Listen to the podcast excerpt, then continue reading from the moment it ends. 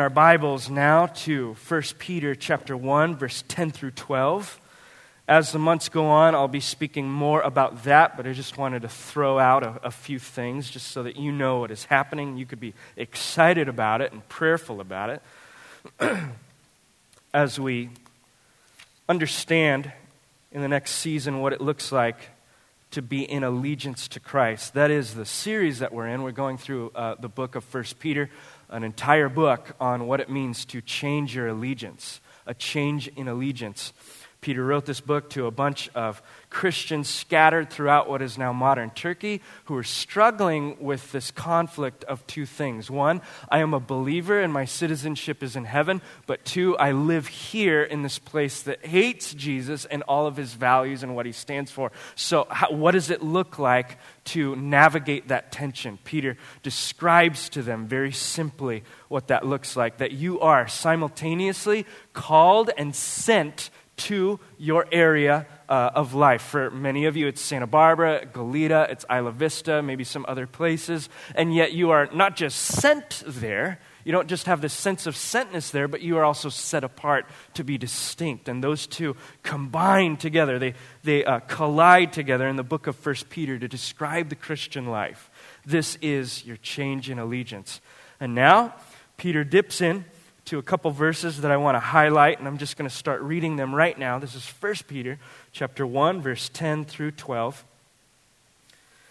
And he says, Concerning this salvation, the prophets who prophesied about the grace that was to be yours searched and inquired carefully, inquiring what person or time the Spirit of Christ in them was indicating when he pre- uh, predicted the sufferings of Christ and the subsequent glories.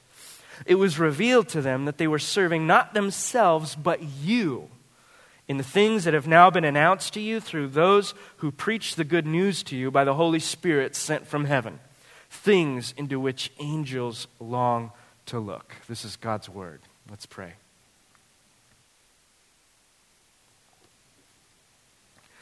God, I pray right now, and we pray together, that what so moved the angels in the heavenly realm to sit on the edge of their seats looking in at your redemptive display of the gospel, what so moved them to be caught up in what you're doing, would move our hearts today as well. As we see the mission of Christ in the pages of Scripture throughout the redemptive history of the world. And Lord, we need that today. There's probably a handful of people in this building who are thinking about things. And they're legitimate things, their needs, their difficulties, their trials,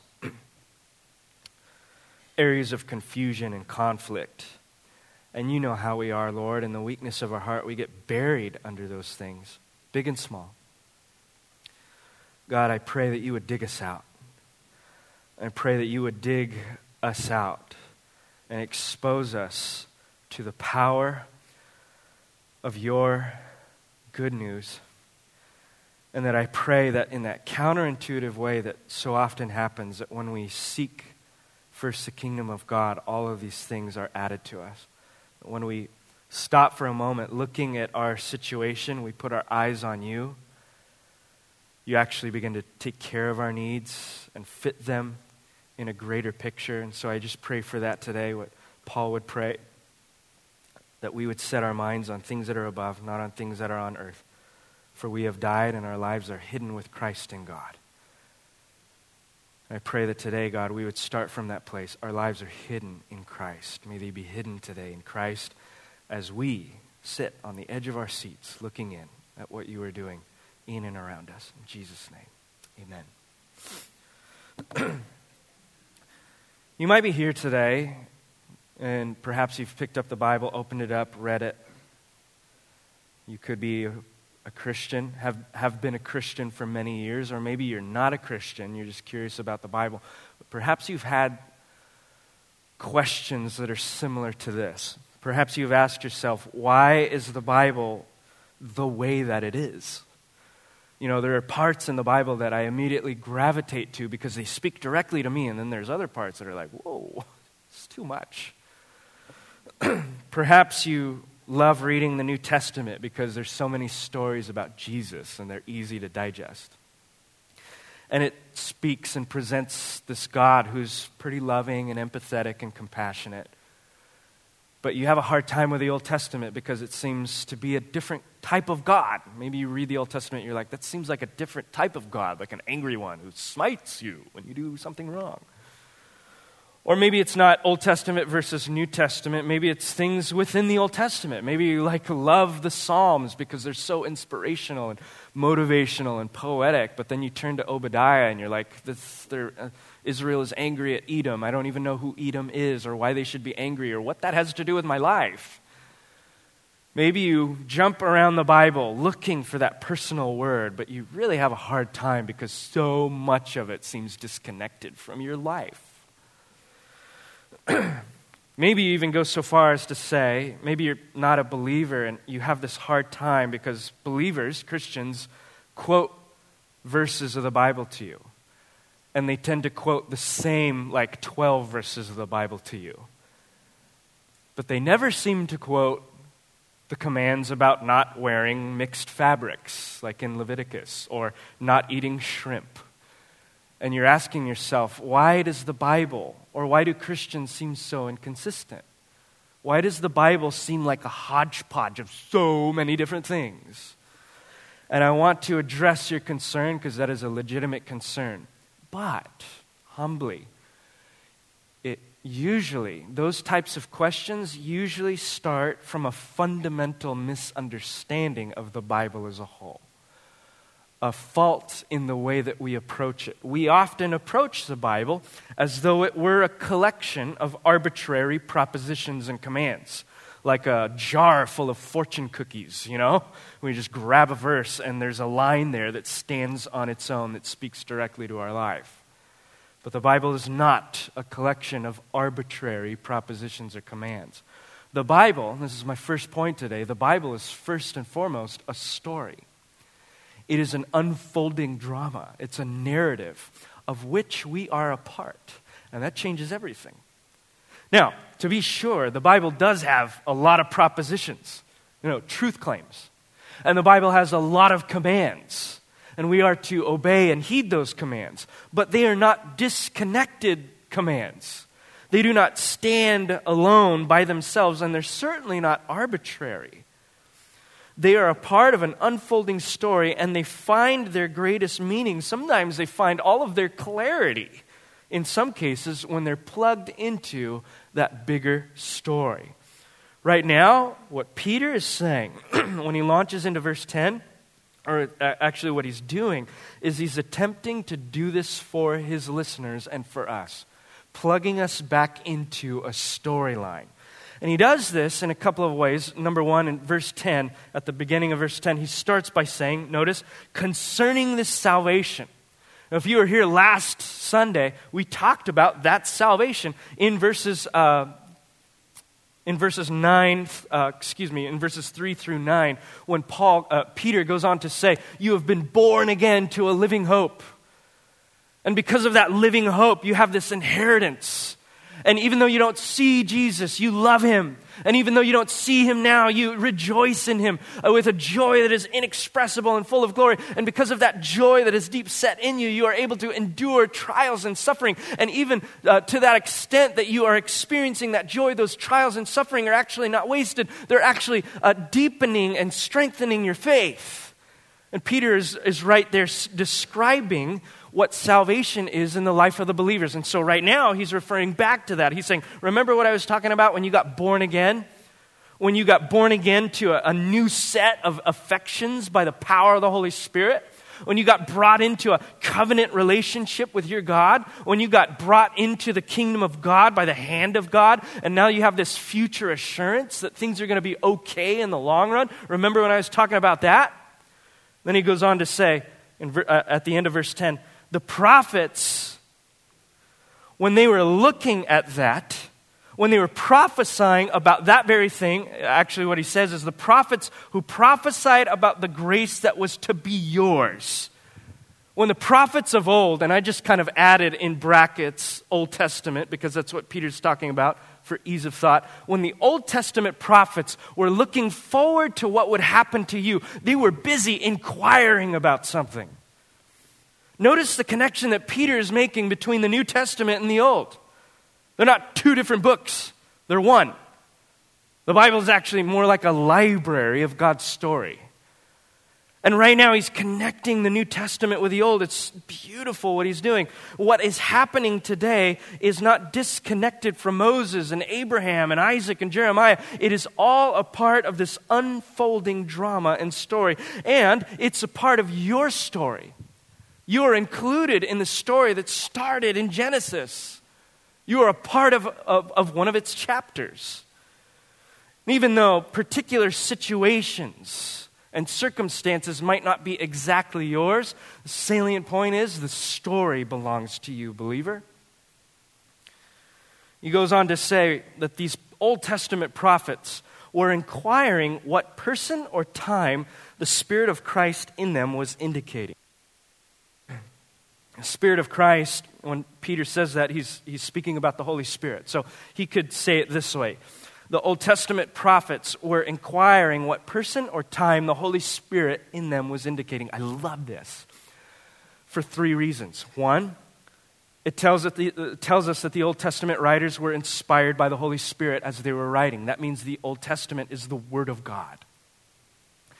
Two, it means that even back then they were looking towards a day when there would be a new age, a new age in the kingdom. They were inquiring what person or time the Spirit in them was indicating. And they assumed that it was the Messiah. It says that they inquired uh, what person or time that the Spirit in them was indicating when he predicted the sufferings of Jesus Christ and the subsequent glories. They saw this day coming. They saw a time when a Messiah would come. It's just that they didn't know what it looked like or when it would happen.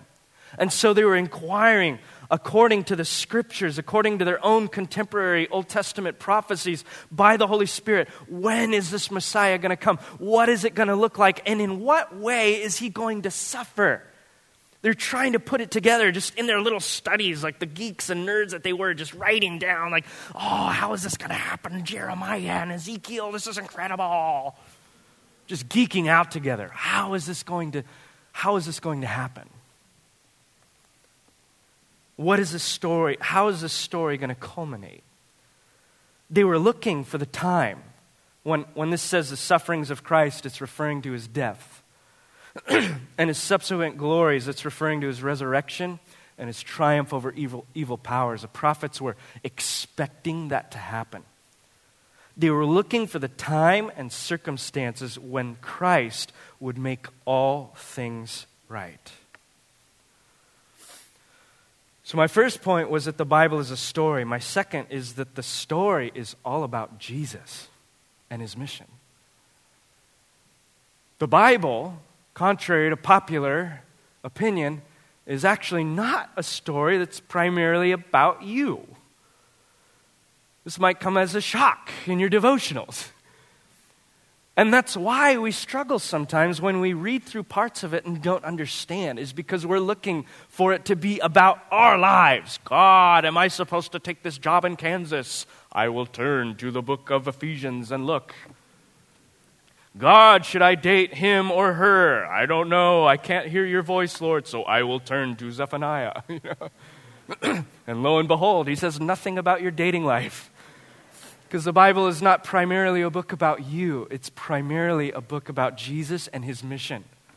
But here's a counterintuitive, joyful part of that dynamic is that when we see that and recognize it, it actually becomes a book for us. It's not about us, but it is certainly for us. And to the degree that we see in the Bible that it is about Jesus, is the degree that we will experience our own personal joy.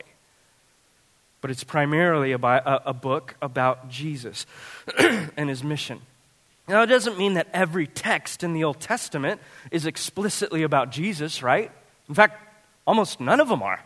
It doesn't say Jesus anywhere in the Old Testament. It's that the Old Testament is a story, is what I keep saying a story that leads and pushes us and propels us and culminates in the story of Jesus. How? Well, the whole thing from Genesis to Malachi is this deep, unraveling longing for a Messiah. And Jesus answers that longing. All the way, in specific instances, as far back as Genesis chapter 3, verse 15 when sin comes into the world and the curse through that sin. And God utters one of the first prophecies. Remember what he says? There will come a guy who will crush the head of the serpent. First prophecy of the Messiah. There will come a point where a guy, a special person, will come and he will crush the head of the serpent and he will release and reverse the curse. In books like Ruth, where we see glimpses of this kinsman redeemer, a person with the express obligation of redeeming a family from poverty and slavery. It's pointing to something else. In the book of Samuel, when we see uh, David and Saul and Solomon trying to be good kings and failing and having some success, this longing for someone to rule over God's people. We see it in the book of Kings when we see that Israel has had mostly bad kings because people are mostly bad. We see it in the prophet Isaiah when it says that there will be a day when the deaf shall hear the words of a book, and out of their gloom and darkness their eyes will see, and the blind shall see, and the poor among mankind shall exult in the Holy One of Israel. We see it in Isaiah chapter 61 when we, say, when we see that the Messiah will come and he would be anointed to preach the good news to the poor. We see it in Jeremiah, and we see that a day will be dawning where God doesn't just shout to us external commands to obey, but He invades our heart by the Holy Spirit, causing us to delight in His commands. And over and over and over and over are these glimpses, this longing for a person to come and to rescue the nation of Israel. And Israel is really just a picture a living parable of humanity in general. This is our longing. But not all texts are explicitly about Jesus, right? Let me give you an example. This is a good one. Leviticus. You knew I was going to go there, right? Chapter 11, verse 9 through 12. This is going to make all of you sad, but only if you like seafood. It says, These you may eat of all that are in the waters. Everything in the waters that has fins and scales, whether in the seas or in the rivers, you may eat them. But anything in the seas or the rivers that does not have fins and scales, of the swarming creatures in the waters and of the living creatures that are in the waters, it is detestable to you. You shall regard them as detestable. You shall not eat any of their flesh, and you shall uh, detest their carcasses. You know what he's saying? Stop eating shrimp. That's in the Bible really bummed about that because I don't detest shrimp. I love shrimp. Furthermore, there's nothing in there. You might look at that and you'd be like, this has nothing to do with Jesus. In fact, Jesus would hate this passage.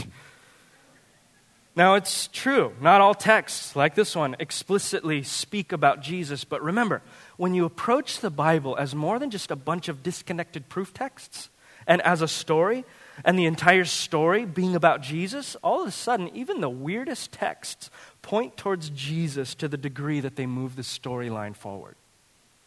How does the anti shrimp law move the story forward? well, you have to back up for a moment out of the mess of Leviticus 11 to see the mess of Leviticus as a whole. This is generally when we do a one year Bible reading, the part, you, you know, in March and April when people kind of fall off. And they're like, God is calling me to something else. because Leviticus is so hard to read without that understanding. Leviticus' theme is really all about purity. This is what's going to make sense of things like the anti shrimp law. Leviticus is all about purity, and it's a part of a chapter of a bigger story.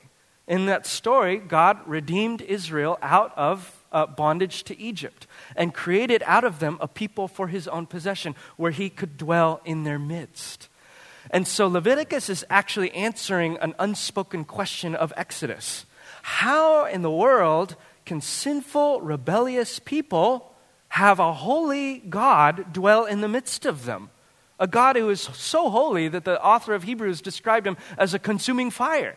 How can sinful people dwell with a holy God without being consumed by the fire of his holiness? Leviticus is written to answer that question. And the first seven chapters are all about sacrifices for sin. And there are different compartments all over Leviticus, uh, chunks and uh, uh, uh, uh sections and uh, chapters that are put together to answer this question of purity. The purity of God's people, and it all usually has to do with them being separated in some way. And so there's that language of being clean and unclean. And there are parts of Leviticus that have to do with priests, and there are parts of Leviticus that have to do with moral purity and all of this stuff. But chapters 11 through 15 are a specific set of commands that have to do with outward uh, cleanliness and purity.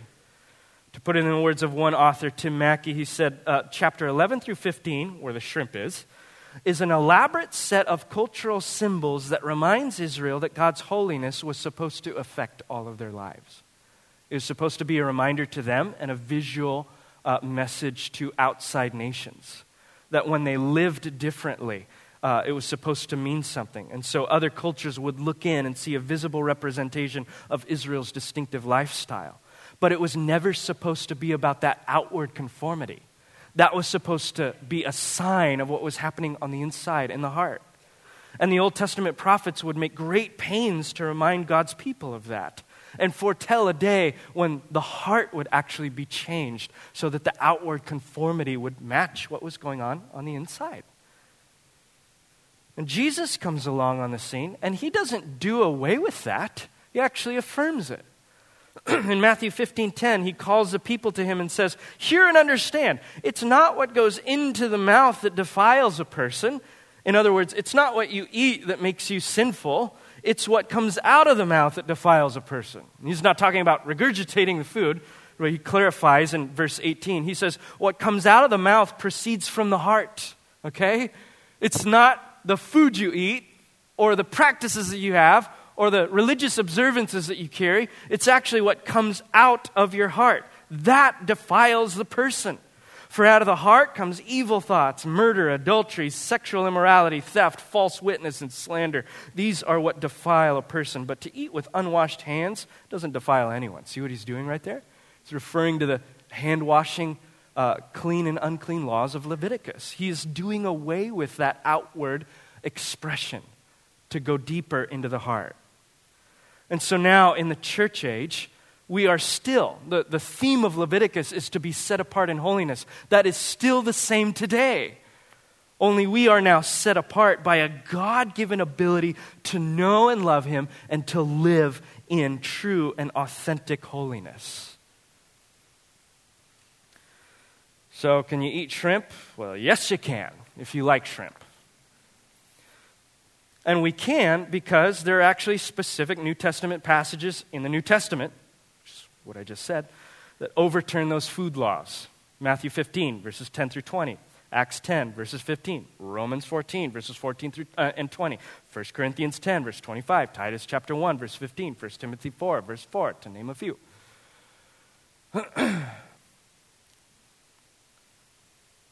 this always brings up the question well, if we don't, if we can eat shrimp now and wear mixed cotton clothes, what about the laws in Leviticus about sexuality? Did God do away with those as well? Can we just have a free for all? The answer to this question lies really in what Jesus and his apostles said. Jesus is the best exegete of Scripture, right? And with some of those passages in the Old Testament, like washing your hands, not eating certain foods, cleanliness, all of that stuff that he speaks about in purity, Jesus and Peter and Paul, all in various places, actually do away with food laws. However, Jesus, Peter, and Paul all also affirm the Old Testament sexual ethic, and they ground it in the image of God in the covenant of marriage. And so you have Jesus. If you want to know, like, hey, how do I be consistent with Scripture? The best thing to do is interpret it through Jesus. What does he say? What does Paul say? What does Peter say? What does James say? And what we see them saying is you can eat shrimp now, but stop sleeping with your girlfriend. Okay? He's very clear that food laws are gone, but the sexual ethic is still there. Leviticus and even the, the anti shrimp law is really simply about God wanting his people to be set apart.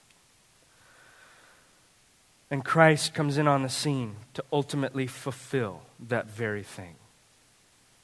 The salient point here is that the Old Testament is a story that finds its resolution and fulfillment in one person, Jesus Christ, to, to which even the shrimp laws push the story forward and towards. It's a story that is longing for the Messiah to make all things right. And in addition to the whole story lurching forward to find Jesus, there are also explicit symbols. Like right now, you might be saying, Yeah, this is, I, I can see what, where you're going with that, but it's also ambiguous. But there are actually explicit symbols in the Bible that point towards Jesus in the Old Testament. Explicit characteristics that are personified by Jesus. Special agents of God that carry out roles that would later be fulfilled more fully by Jesus Christ. It's all over the Old Testament. Let me just give you an example of some of them in every single book of the Bible, starting with Genesis. In Genesis, Jesus is that seed of the woman that crushes the head of the serpent.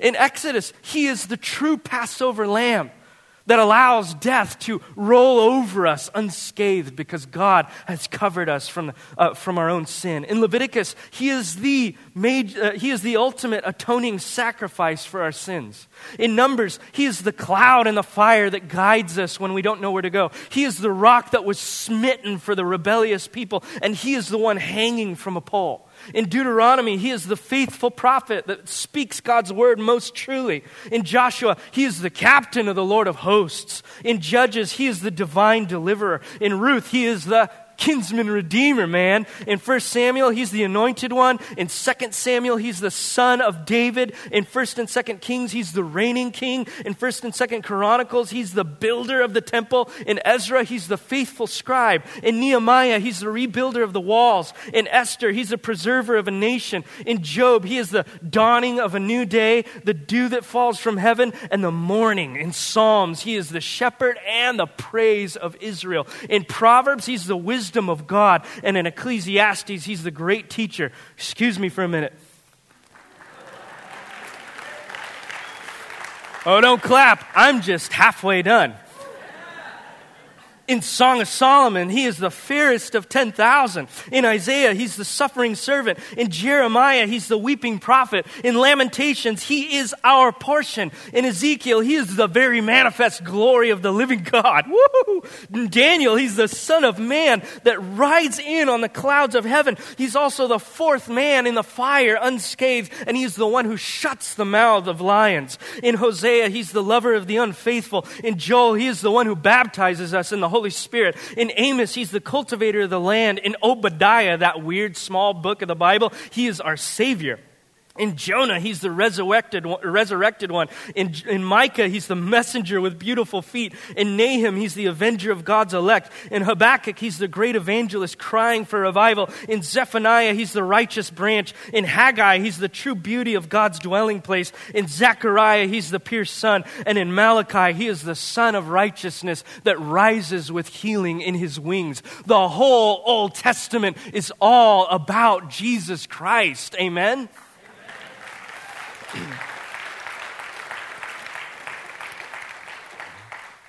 Pictures of Jesus are all over the Old Testament because the Old Testament is all about Jesus. I guess if I cover the Old Testament, I probably should cover the New Testament. Because the Old Testament prophets inquired about the time that this would all culminate. They were longing for a person to appear who would answer all of these things. And then there were 400 years of prophetic silence until one day a little baby was born. And the New Testament writers, after observing his life and his death and his resurrection and his ascension, begin to write about him as the fulfillment of God's story. And they wrote, giving him titles and putting things upon him and identifying him as the end and culmination of the Old Testament story, and therefore the longing of the whole world and the longing of Santa Barbara. the gospel writer Matthew wrote about him as the Messiah, the one who comes. Wrote about him as the son of David, the son of God, the king of the Jews, the bridegroom. In Mark, he wrote that he was the Holy One of God, the servant, the king of Israel. In Luke, he wrote that he was the Son of Man, that Jesus was the Lord of the Sabbath, the horn of salvation, the consolation of Israel. John wrote that he was the Son of God, the only begotten Son of God, the Lamb of God, the bread of life, the light of the world, the I am, the door of the sheep, the good shepherd who leads the sheep through the door, which is also who he is, the resurrection and the life, and the true vine. Acts wrote, Luke wrote in Acts that he was the ascended Lord, the one who sends the Holy Spirit, the Prince of Life, the judge of the living and the dead, the just one, the hope of Israel. Paul wrote in Romans that Jesus was the believer's righteousness, the just and the justifier, the rock of offense, the deliverer, the Lord of the dead and the living, and the root of Jesse. Paul wrote in 1 Corinthians that Jesus was the last Adam coming to do the job that the first Adam failed to do. In 2 Corinthians, he wrote that Christ was our all sufficiency. In Galatians, he's the one who sets us free for the sake of freedom. And in Ephesians, he's the one who is filled with all heavenly riches and treasures, the head over all things and the cornerstone. In Philippians, he is the Christian's joy, the name above all names, the one who meets our every need. In Colossians, he is the fullness of deity dwelling in bodily form, the image of the invisible God, the head of the body, the beginning, the firstborn from the dead, and the hope of glory. In 1 Thessalonians, he is the soon and coming king. In the, and because he is the soon and coming king, he's also our believer's comfort. He is the believer's comfort. In 2 Thessalonians, he is both the Lord of peace and the glory that dwells in the midst of God's people, no longer a temple. In 1 Timothy, he is the mediator between God and man. He is also the Christian's preserver and the king of ages. In 2 Timothy, he is the rewarder. In Titus, he is the blessed hope. He is the great God and Savior. In Philemon, he is the friend who comes closer than a brother, and he is a substitute for those who have never found that type of friend. In Hebrews, he is the blood that washes away our sins. He is the heir of all things. He is the faithful high priest. He is the author and finisher of our faith. In James, he is the Lord of glory, the judge at the door, the giver of wisdom. In 1 Peter, he is the rock and he is the chief shepherd. In 2 Peter, he's the morning star and the precious promise. In 1 John, he is the life. In 2 John, he is the truth. And in 3 John, he is the way. In Jude, he is the one who is able to keep you from stumbling, the one who presents you blameless before the Father, the one to whom all glory, majesty, dominion, and authority are attributed. And in Revelation, he is the King of kings and the Lord of lords. The whole Bible is about Jesus. It's all about Jesus. And the de- to the degree that your heart sinks itself into that, stops reading it merely for intellectual fodder or uh, a personal boost, and sees it as the pathway to experience Christ and to hear his words, so will your freedom lie. You will say, as the disciples did, Where else should we go, Lord? You alone have the words of eternal life. The Bible is all about Jesus. One day, is when Jesus rose from the dead, we see this very effect sinking into the heart of a few men and women as Jesus rose from the dead and disappeared. Even after he died, even after he rose, even after he and all the prophets spoke about this time that it would happen, the disciples were still bummed. They're still confused, and they're walking on the road to Emmaus in Luke chapter 24 when some dude appears next to them incognito. It's Jesus. But they don't know it. And so he's asking them questions. He asks them the funniest questions, too. Like, hey, what's been happening in Jerusalem this week? so awesome. And they go on to express their disappointment that things did not work out the way that they thought. Even they were reading the Bible through their own lens. And Jesus responds. And he says, O foolish ones, and slow of heart to believe all that the prophets have spoken. Listen to this. Was it not necessary that the Christ should suffer these things and enter into his glory? and beginning with Moses and the prophets, a, a key phrase referring to the Old Testament. Beginning with Moses and all the prophets, Jesus interpreted to them in all the scriptures the things concerning themselves. Jesus had perhaps one of the greatest Bible studies that has ever happened. And he walks them through the Old Testament, showing how all of it is about him. Then their eyes were opened, and they recognized him, and he vanished from their sights, and they said to one another, Were not our hearts burning within us while he was speaking to us on the road, while he was explaining the scriptures to us? When they recognized and saw Jesus in the Word of God, their hearts began to come alive. Brothers and sisters, do your hearts burn in that way? Are your hearts burning with that same longing?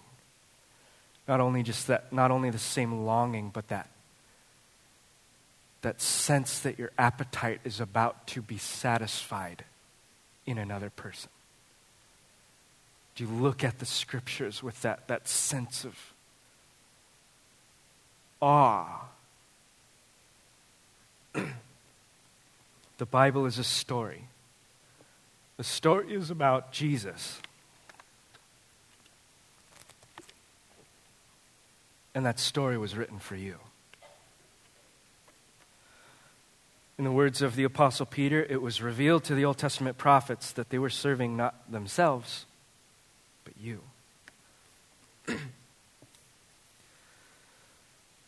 it means, first of all, among other things, that because the prophets had been looking to the death and resurrection of Jesus Christ from centuries prior, what Peter is saying is that Jesus' death was not a tragic accident. It wasn't just something awful that happened outside of God's control, it was all a part of God's plan. It means, on a more personal note, that your trials are not a tragic accident. That God wasn't just like sleeping at the wheel when you ran into that, you know, awful conflict or drama that happened yesterday. And he woke up to all of your trials going, oh no, I didn't know that was going to happen. Well, plan B, it's going to be okay. It means that God is in control of the sweep of history and he is moving it towards his own ending. And even your trials and tribulations and sufferings and disappointments and setbacks are even in themselves, even though they are awful right now, even God, God is even able to take those and weave them into a story that involves changing you into the likeness of His Son. Nothing is wasted in the life of a Christian. so beautiful is the gospel. And I want to give us a definition of the gospel right now before we close. It is the good news. It is an announcement that the kingdom of God has been made available in Christ for the renewal of all created things, yourself included, whereby putting our faith in his death and resurrection, we can be transformed into his image.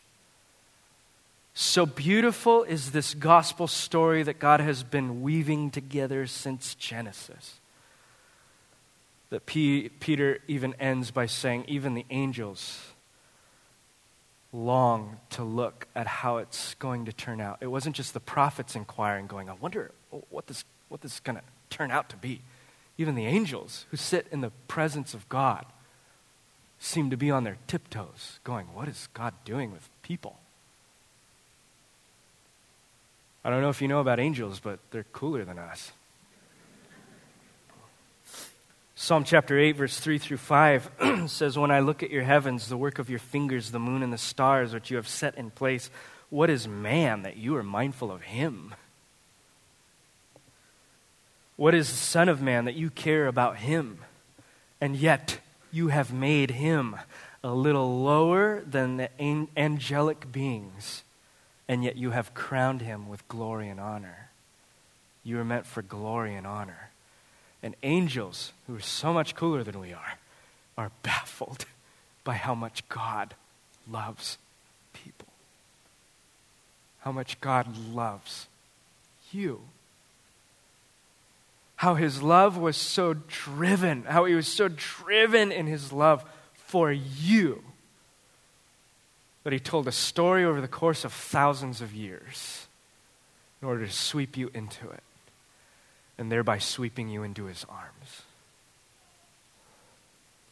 The story is being told. The question that you have to face today, as I call up the worship team and we transition into song, is will you accept it as your story? It's already my story. For many of you in this room, it's already your story too. But some of you are on the outside looking in and you're, you're, you're, you're closing yourself off to it. you say, that's a great story. But there are parts of it that I don't like.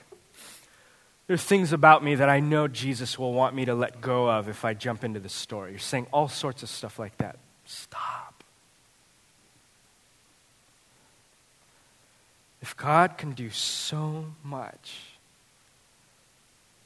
to change the course of history and every individual in that history, can't you trust Him with those little things that He might call you to leave aside? Will you accept the Bible story? And what the Bible presents to you is Jesus. Will you accept Jesus? Not just as a buddy, and not even just as a Savior, but as your Lord and as your King. Will you drop your sense of independence, this lie that Santa Barbara tells us that in order to be truly happy, we have to live for ourselves and to be true to ourselves? Garbage. Your truest sense of freedom is by giving up your own life, a famous person once said, in order to find it in Jesus. Are you ready to do that? Will you accept his claims upon your life and thereby find freedom? Perhaps he's calling you to surrender something. Perhaps he's calling you to give something up. Perhaps he's not calling you to do anything but to sit at his feet and gaze.